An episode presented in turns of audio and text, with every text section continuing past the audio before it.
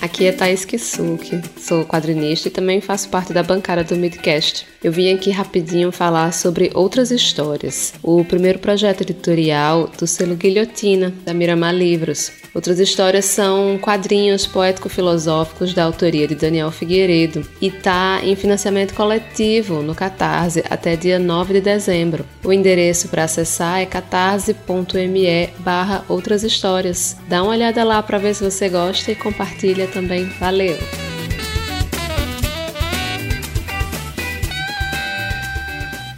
E é feito de tinta acrílica, né? É, orgânica. Tudo muito orgânico, muito natureza. E não pode tocar, tá? Don't touch, exato.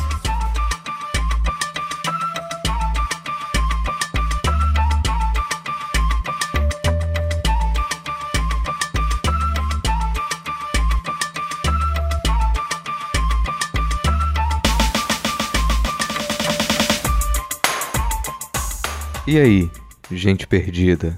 Tá começando mais um Não Pode Tocar. Eu sou Rodrigo Hipólito e este é o 14 episódio da nossa quinta temporada. Se você chegou aqui agora, o Não Pode Tocar é um podcast sobre teoria, história, crítica, prática de arte e temas afins. No nosso feed você encontra, além dos episódios de temporada com conversas, ensaios e experimentações, o Pataquadas, no qual a Alana de Oliveira repercute as principais notícias do mundinho da arte, com colunas abertas de Denis Almeida e Camila Saloto, e o Não Pode Chorar, que são os episódios nos quais nós contamos algumas desventuras da vida e pensamos em modos criativos de lidar com elas. Nós lançamos episódios todo domingo e estamos presentes em todos os tocadores de podcast e nos aplicativos comumente usados para ouvir música, como o Deezer e o Spotify. Para quem não usa aplicativos para ouvir podcast, nós disponibilizamos os nossos episódios no YouTube e você pode ouvir direto no site notamanuscrita.com.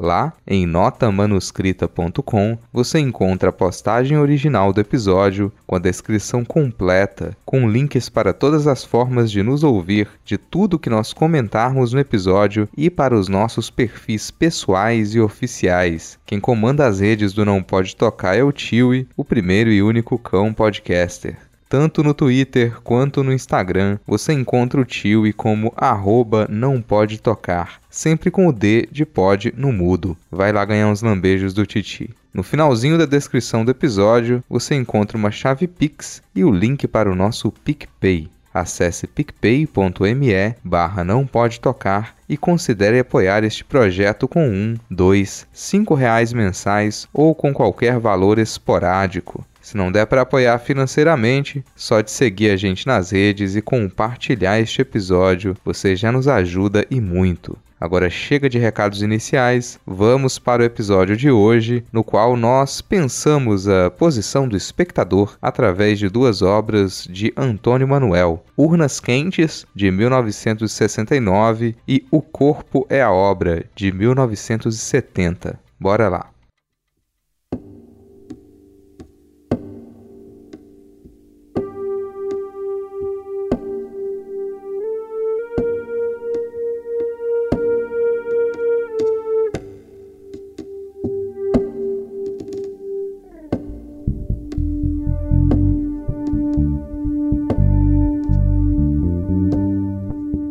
As décadas de 1960 e 1970 são reconhecidas, no Brasil, como um período de grande opressão político-social, mas também de uma geração de artistas de capacidade construtiva capaz de estabelecer diretrizes internas inovadoras para suas obras e, ao mesmo tempo, possibilitar diálogos e aberturas para o público.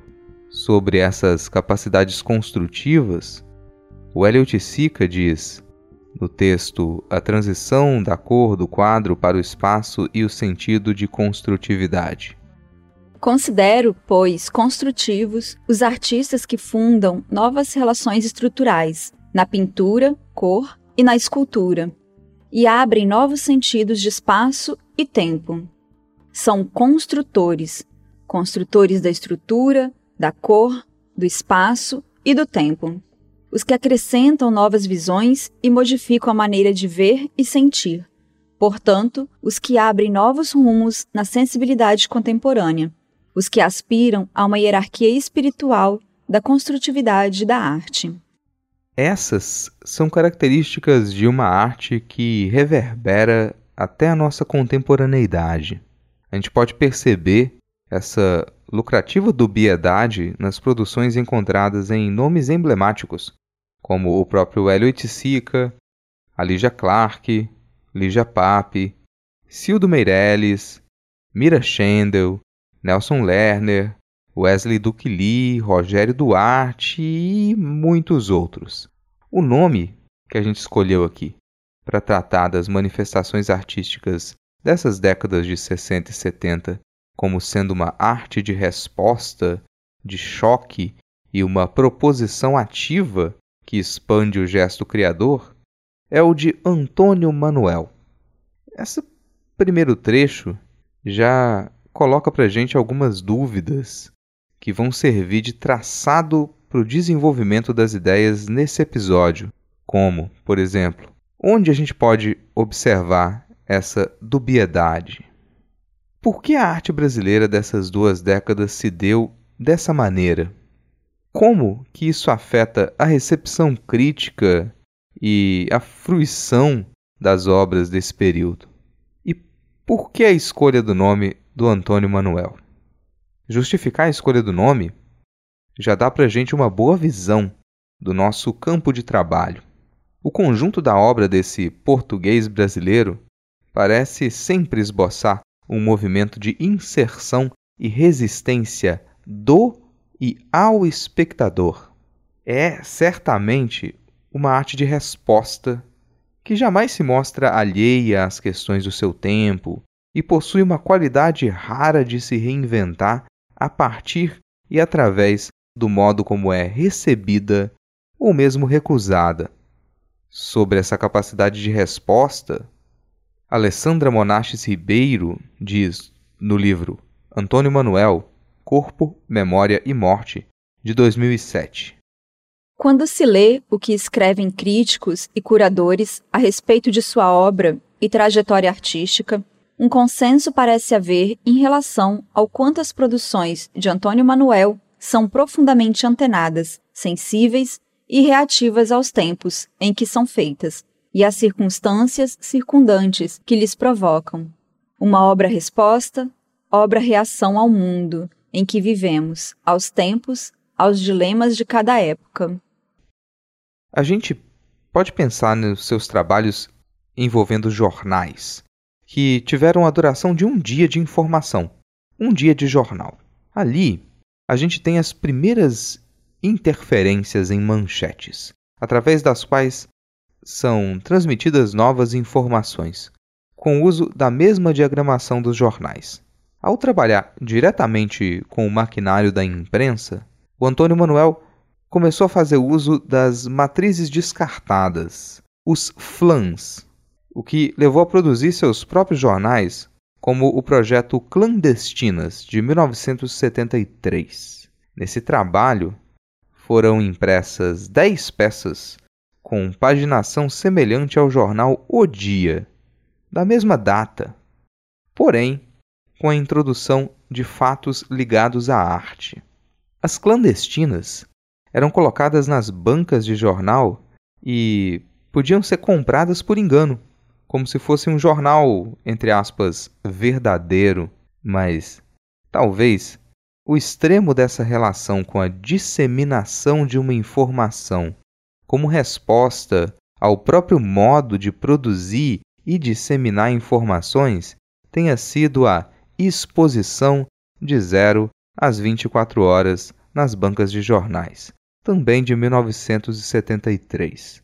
Após ter as suas obras censuradas pelos próprios realizadores de uma exposição que ocorreria no MAN do Rio de Janeiro, o Antônio Manuel se dirigiu ao O Jornal e conseguiu que as obras censuradas fossem apresentadas como um caderno dominical de seis páginas.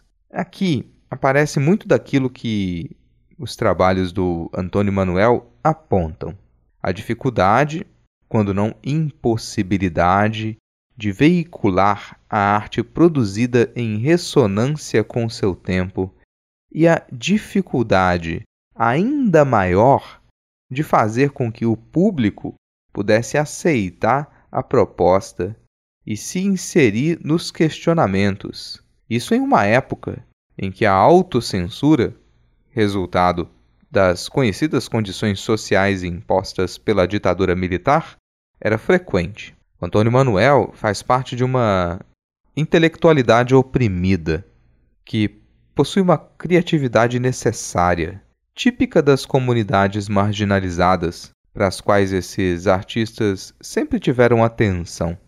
A gente entende que dizer seja marginal, seja herói, por parte do Hélio Oiticica, indica tantas questões quanto é possível perceber no choque entre uma arte que foge dos salões porque não quer ser elitista e encontra um público que é, curiosamente, aproximado por ser também marginalizado.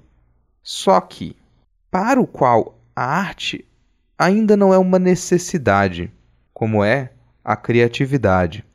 Esse estado de ser marginal da arte feita pelo Antônio Manuel e também pelo Elliot Sica, Lígia Clark, o Arthur Barrio, esse estado de fazer parte de uma intelectualidade acuada é o que é bem demonstrado com bastante nitidez em Loucura e Cultura, de 1973. Nesse filme, do qual participam, além dos nomes que eu acabei de citar, o Rogério Duarte, Luiz Saldanha e o Caetano Veloso a construção é feita com tomadas quase estáticas, nas quais os artistas parecem posar para fotografias de uma ficha policial. No áudio está a origem da ideia. Trata-se de frases de um debate a respeito de loucura e cultura, que ocorreu no Mando Rio de Janeiro em 1968. Abre aspas. Atenção, atenção! Eu preciso falar. Atenção. Eu quero falar. Essa é a primeira frase do debate que é selecionada para o filme. Fala-se de grande farsa que é a cultura brasileira e loucura para mim significa o sentido de liberdade, de criação. Quando aparece a fala vinda da plateia de que toda aquela discussão não passava de masturbação intelectual, é que se entende a localização da discussão e da produção de arte naquele período. Junta-se a isso a utilização da marselhesa orquestrada. A música, que por muito tempo foi sinônimo de liberdade, surge em Loucura e Cultura como uma fina ironia e um pedido por alguma espécie de liberdade muito mais ampla que aquela limitada pela censura aos jornais e às exposições da época. O pedido de liberdade desses artistas talvez tenha sido o da liberdade como experiência.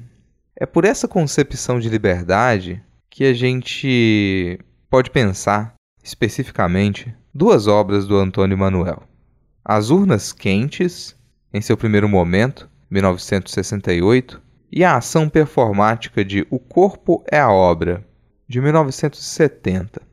Urnas Quentes surgiu numa manifestação inserida no evento Arte no Aterro, chamada Apocalipopótese, uma manifestação idealizada pelo Rogério Duarte e pelo Elliot Sica. Todo esse evento se inseria no contexto de questionamento do sistema legitimador das obras de arte. O Renato Rezende, no livro Coletivos, de 2010, elenca alguns desses eventos.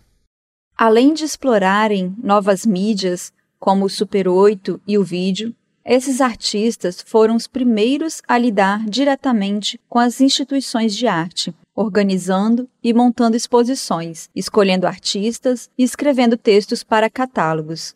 Esse foi o caso das exposições Proposta 65 e Proposta 66, ambas realizadas na Fundação Armando Álvares Penteado, a FAAP em São Paulo, e também da Nova Objetividade Brasileira, montada em 1967 no Museu de Arte Moderna do Rio de Janeiro.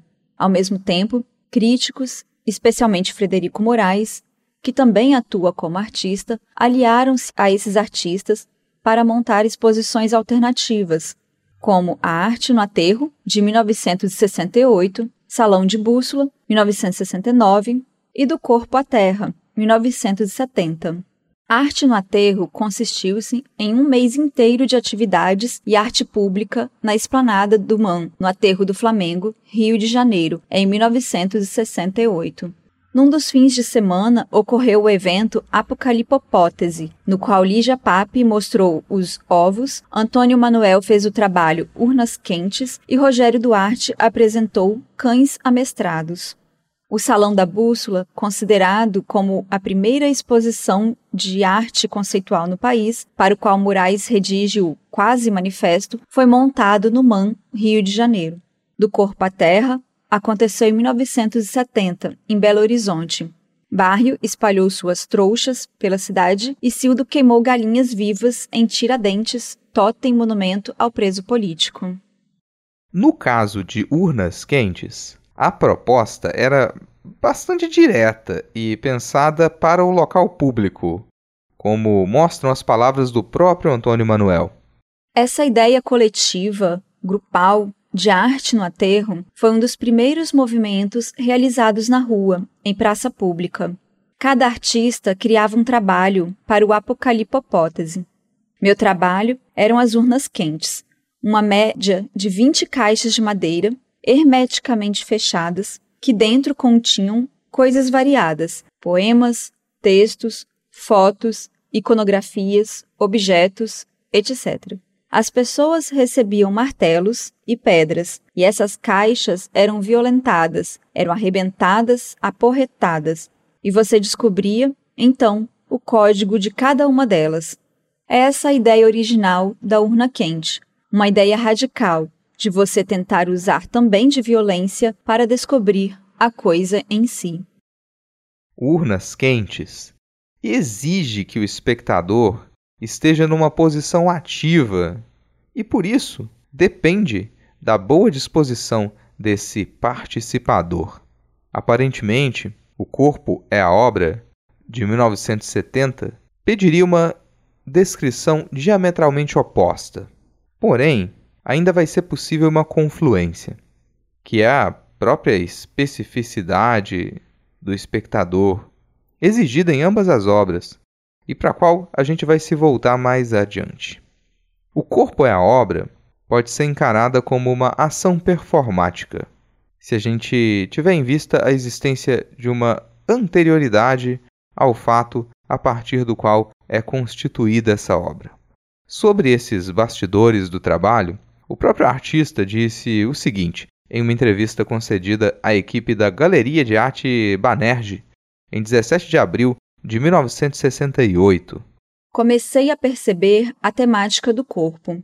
Afinal, era ele que estava na rua, sujeito a levar um tiro, receber uma pedrada, uma cacetada na cabeça.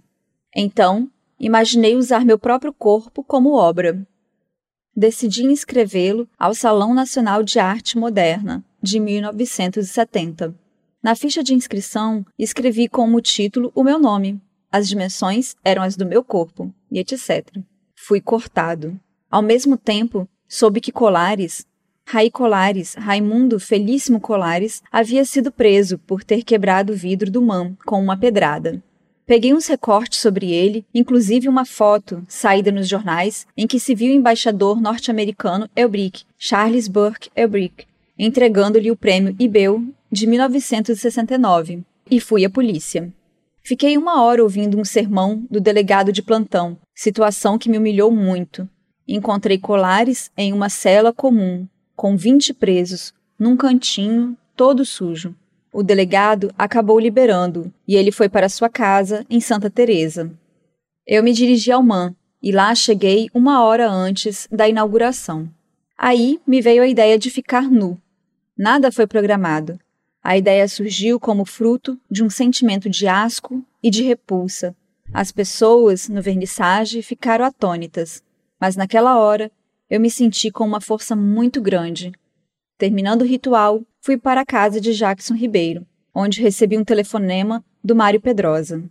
Fui até a sua casa e fizemos uma entrevista, na qual ele defendeu o meu gesto. Tive de sumir por uma semana. Fui proibido de participar durante dois anos de salões oficiais. Antônio Manuel tinha inscrito a si mesmo como obra no 19º Salão de Arte Moderna, no Mando Rio de Janeiro, com as suas medidas e demais informações de descrição.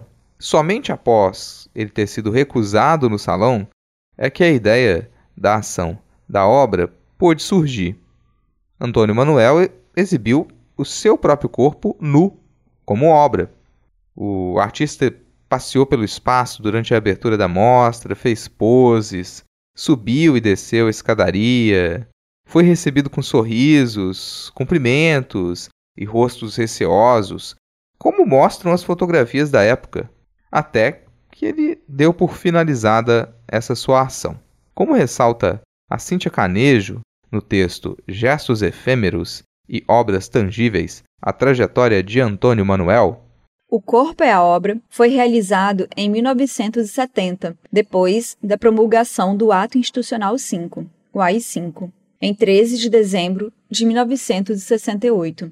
Com o AI-5, o governo interditou todas as vias de comunicação artística. Antônio Manuel apresentou seu corpo como uma obra de arte, usando as medidas de seu próprio corpo para definir as dimensões da obra, mas foi rejeitado pelo júri do 19º Salão Nacional de Arte Moderna.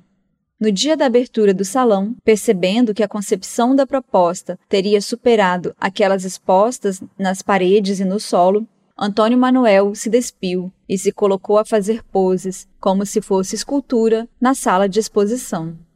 E sobre as consequências da realização desse trabalho para a carreira do artista nos anos que se seguiram, Virgínia Gil Araújo destaca no artigo Antônio Manuel, a resposta política da arte contemporânea no Brasil, de 2007. A sociedade de controle presente no Man Rio circunscreveu, igualmente, a paralisação das atividades de Antônio Manuel, depois de protestar, inserindo naquele museu a sua proposta: O Corpo é a Obra, na qual o artista circula pelo 19º Salão de Arte Moderna de 1970, no Man Rio, expondo sua nudez, não autorizada, como resposta política às crises da arte, do mundo e do homem o artista, terminantemente proibido de participar em salões oficiais, será afastado do sistema das artes plásticas durante dois anos, por determinação da Comissão Nacional de Belas Artes, junto ao Ministério da Educação e da Cultura, dirigido por Jarbas Passarinho. Antônio Manuel terá ainda grave problema com a censura em 1977, quando completar-se-iam dez anos de constantes pressões em sua biografia para o modo como a gente pensa essa obra hoje, a gente não pode deixar que sejam desvinculados esses três momentos. Primeiro, a inscrição do corpo como obra e a recusa pela comissão do 19º Salão de Arte Moderna do Mando Rio de Janeiro. Segundo, a decisão do artista de dar uma resposta a essa recusa, que é o próprio ato tido como obra.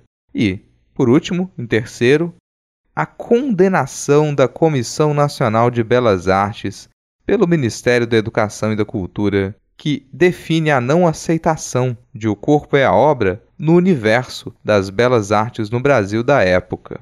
Em ambos os casos, a gente pode perceber obras que são reações ou respostas a certas condições institucionais da época. Essa resposta se destina especificamente ao sistema da arte, que não havia conseguido e ainda não consegue digerir com facilidade obras de arte como propostas em campo alargado, tanto no sentido formal quanto conceitual.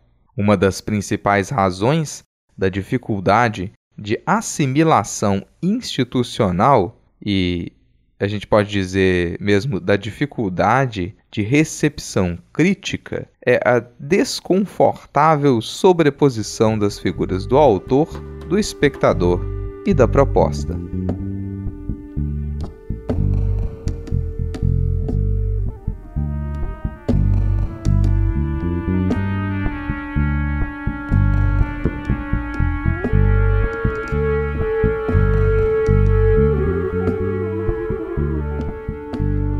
Muitas vezes, em uma proposição lançada por artista, a identificação de onde encontra-se a obra é aparentemente fácil.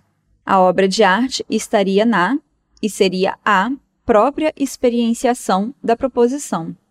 Porém, quando é necessário pensar institucionalmente estas obras, o que já pressupõe uma recepção crítica judicativa, ou seja, uma recepção de discernimento das propriedades intrínsecas e fundamentais da obra, dúvidas difíceis aparecem. Como seria possível aproximar-se cautelosamente de uma obra que é ativada pelo espectador e constrói sua origem e morte no próprio tempo de vivência do sujeito com a proposição lançada pelo artista? Se o espectador abandona sua posição e passa a integrar a obra, passa a ser obra, então para quem é essa obra? Já que o próprio espectador da obra, aparentemente, transforma-se em obra, no momento em que esta é disparada pela sua ação. Como conceber uma recepção crítica para uma obra que apenas pode ser percebida após e na anulação da distância necessária para a exterioridade do espectador? Espectador e obra dividirem o contexto parece algo fundamental para que haja experienciação. Da mesma maneira, para que possa haver uma recepção crítica, parece indispensável uma distância entre espectador e obra, que dê margem para uma melhor definição da obra como objeto de alguma espécie de estudo. Isso parece simples, mas, como aponta Helder Gomes no livro Relativismo Axiológico e Arte Contemporânea, de 2004, a natureza da recepção crítica de uma obra não é, em uma estrutura lógica, intrinsecamente distinta da natureza da recepção crítica de qualquer outra realidade cultural. Ela exige, em simultâneo, uma relação de proximidade e de distância do sujeito face ao objeto. Aceitamos, sem problematizar, essa dicotomia simplista, proximidade, enquanto é exigível que o espectador esteja na posse de um conjunto mínimo de informações pertinentes relativas ao objeto, implicando na existência de um contexto mínimo comum ao espectador e à obra. Distância, enquanto esta é condição de independência crítica do sujeito face aos valores implícitos à obra, numa relação que apenas radicaliza um problema que é comum a toda a percepção crítica e a toda a percepção de fenômenos culturais.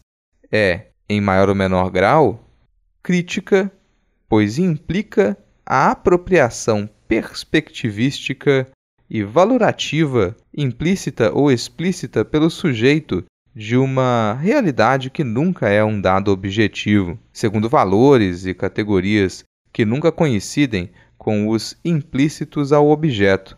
A crítica de arte age, pois, no interior de uma relação ambígua de dependência e independência face à obra. No caso de urnas quentes e o corpo é a obra, temos, de imediato, duas obras com características divergentes com relação ao espectador. De maneira mais rasa, percebemos a dicotomia ativo-passivo na apresentação de um trabalho. Urnas quentes, evidentemente, exige do espectador que este se insira na obra como um agente ativador. As caixas fechadas são um momento de estaticidade, um momento em que a obra se apresenta como possibilidade. As caixas fechadas são um indicativo de uma obra de arte que pode ou não acontecer, ou revelar-se, na dependência de uma atividade externa. Essa é a atividade de violação, ou de vontade de revelar uma verdade, que se espera sempre do espectador.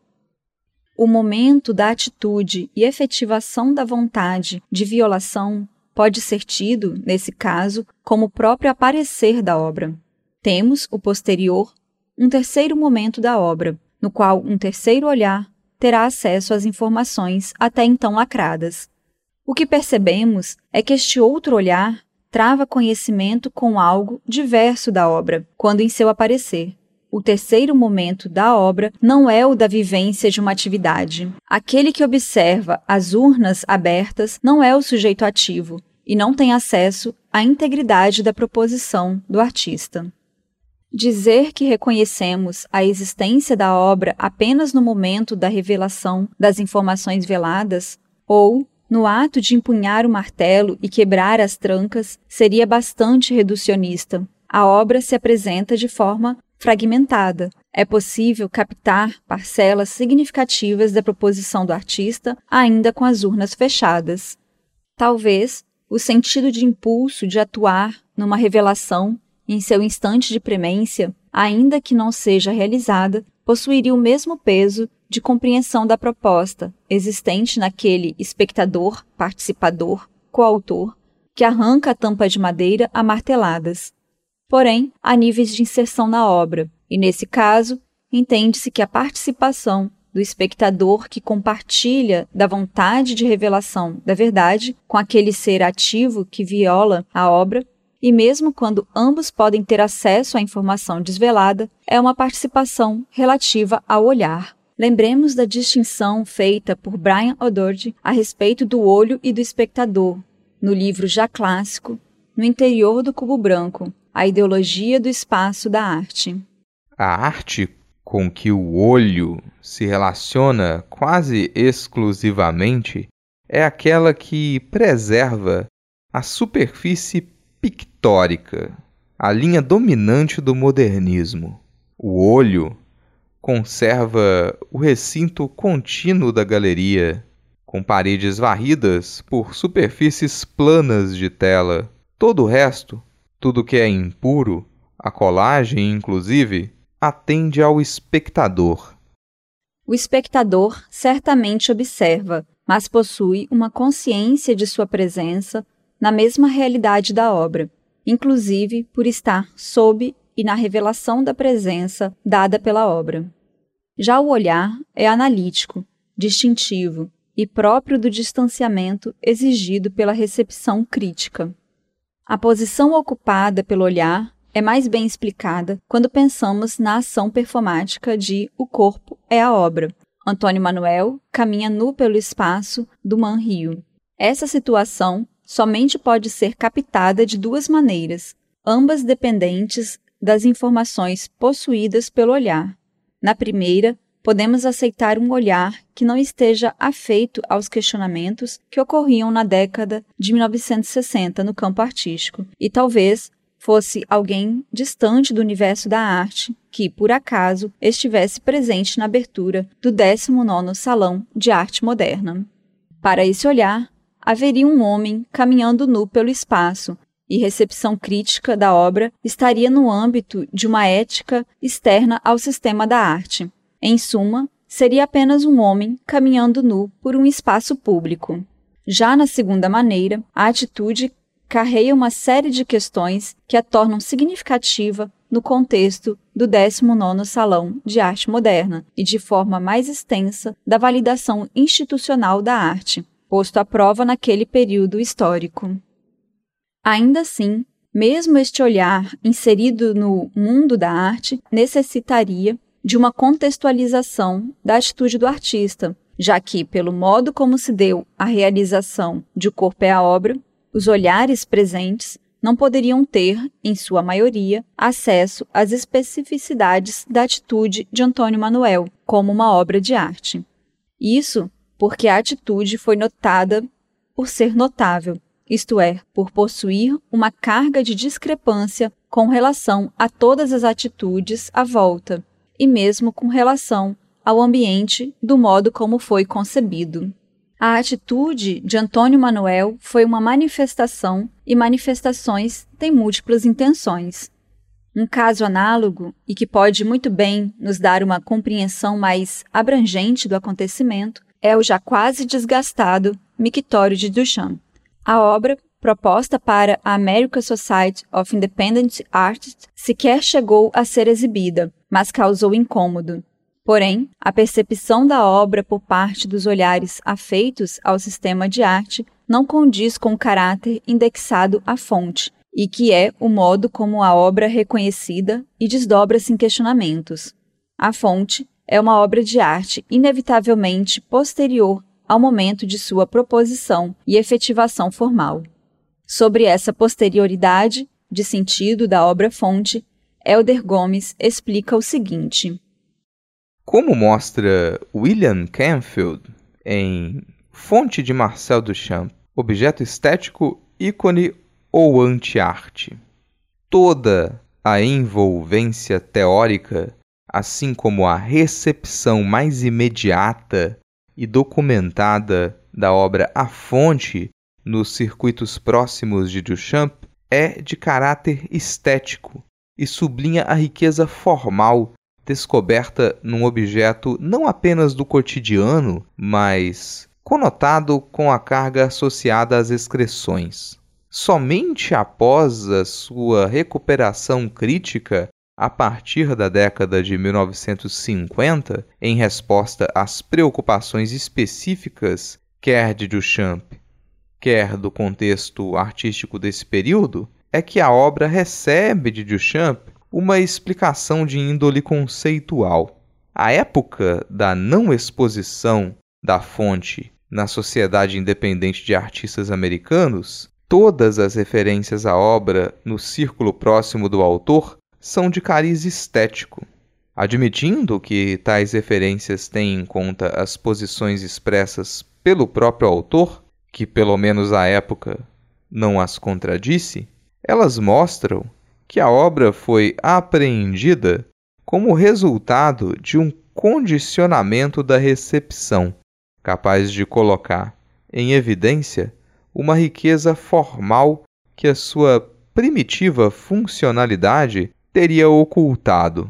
Depois do relativo escândalo que rodeou a sua não apresentação, a obra permanecerá esquecida pela crítica nas quatro décadas seguintes. Esse esquecimento, que é correlativo ao desaparecimento da obra, permite que a sua recuperação se faça em finais da década de 1950 e na década seguinte, já sob um contexto teórico muito diferente do original. Face à profunda alteração do contexto artístico dos anos gloriosos do primeiro modernismo, tinha se passado ao esgotamento de uma certa modernidade, com o expressionismo abstrato da escola de Nova York, a obra teria de redefinir o seu enquadramento teórico para que mantivesse alguma pertinência e significação, numa deriva acompanhada pelo próprio autor, que, apesar do seu aparente afastamento, sempre se mantivera artisticamente ativo de acordo com Chateau, em Duchamp e Duchamp, só em finais da década de 1940 é que Duchamp começa a propor uma interpretação anti-estética da sua produção anterior. Algo similar ocorreu com O Corpo é a Obra. Os fatos posteriores à ação performática de Antônio Manuel reestruturaram a visão sobre a obra e, caso seja isso possível, reconstruíram a manifestação primeira. Isso conferiu novas possibilidades de recepção crítica. Além de ter circulado nos noticiários do cotidiano, O Corpo é a Obra, que talvez nem possuísse um título público acessível, torna-se tema de uma das clandestinas, isto é, a ação continua a ser trabalhada pelo autor tanto como veículo de informação quanto como informação a ser vinculada. O passeio do homem nu pelo Man do Rio, em 1970, passa a ser mais que uma manifestação, torna-se um tipo de memória, que talvez possamos chamar de emblema. E podemos entender melhor tal emblema ao pensarmos no desdobramento que é corpóbra. Nas palavras de Cynthia Marie Canerro, dessa obra temporária, desse gesto efêmero, teve origem uma obra de arte tangível chamada corpóbra. Esse objeto é uma caixa vertical de madeira de 2 metros de altura, com uma das faces em plexiglass. No interior, há a ampliação de uma foto em preto e branco do artista posando nu no Mando Rio de Janeiro. O pênis está censurado por uma tarja preta e a palavra corpóbra sobrepõe-se à tarja, no lugar onde estaria escrito censurado. A metade inferior é preenchida com serragem. Como as cabines, a obra foi projetada para interação com o espectador.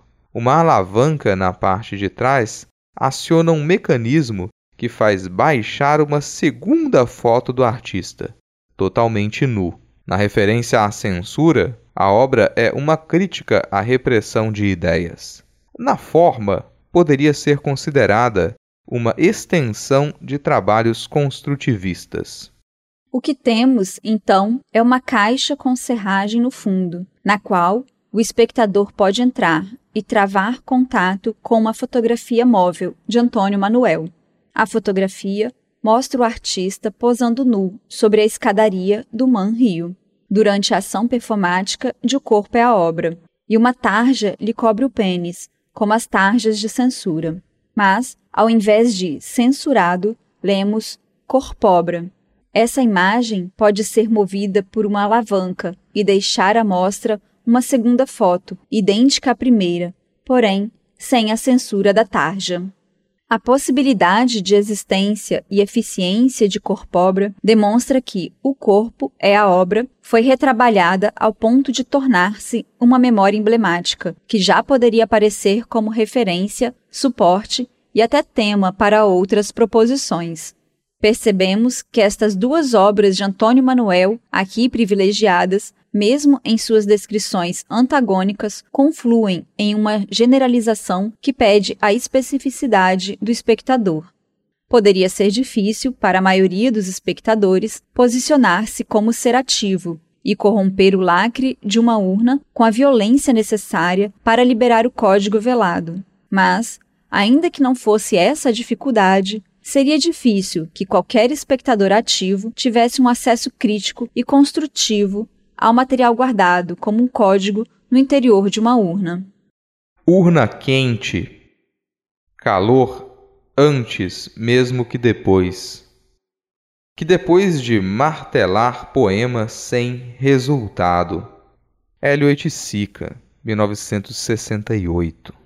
Urnas Quentes pede um espectador específico, que possa ser um ser ativo inserido como coautor e impulsionador da revelação da obra, e, ao mesmo tempo, com a capacidade de distanciamento mínima para ter acesso crítico, construtivo ao código velado pela urna, para perceber que as informações ali contidas devam ser quentes.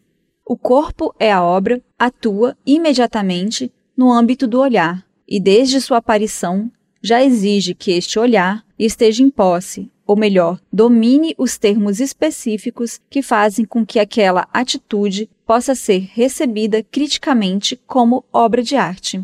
Essa recepção crítica é posta em crise pelo fato de os indivíduos ali presentes tomarem consciência de dividirem o mesmo espaço com a atitude do homem nu, e nesse caso, é cobrado que estejam inseridos no contexto do sistema de arte, que possibilita uma arte de resposta daquele gênero. Sobre essa necessidade do mundo da arte para o funcionamento da obra, Ronaldo Brito diz o seguinte, no texto O Exemplo Nu, de 1983, publicado na Coletânea Crítica da Funarte em 1984.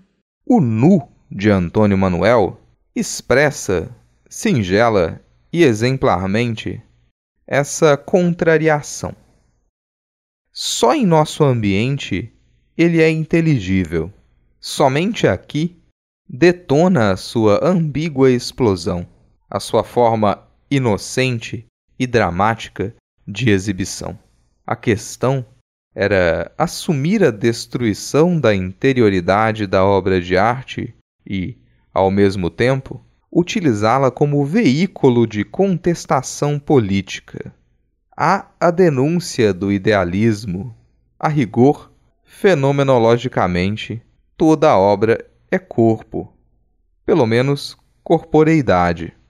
Logo, o próprio corpo se torna obra, com a sua beleza humana, por demais humana, isto é, mortal, mas há junto, no contexto, o ato político.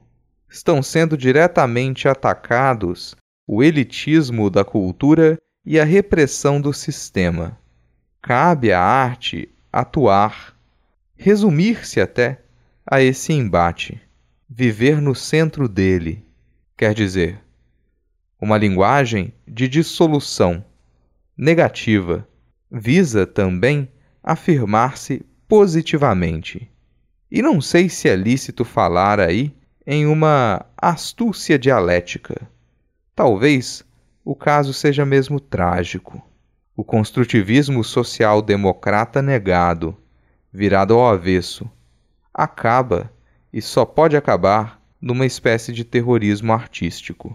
Podemos perceber, nas palavras de Ronaldo Brito, a dificuldade de se pensar uma arte de resposta, quando esta corre risco, por conta das contradições inerentes à sua recepção crítica, de transformar-se em algo outro, transformar-se em uma negativa, uma anti-arte, uma não-arte, ou coisa que o valha, mas ainda com o esforço reconhecível de tentar uma afirmativa, uma proposição que se apresente positivamente. Tais questões necessitam de um espaço apropriado para serem discutidas. Estes são apontamentos de uma problemática bastante atual e que talvez permaneça por um bom tempo. Para quem são feitas obras de arte que, aparentemente, só podem existir quando engolem, mastigam e digerem seus aspirantes a espectador.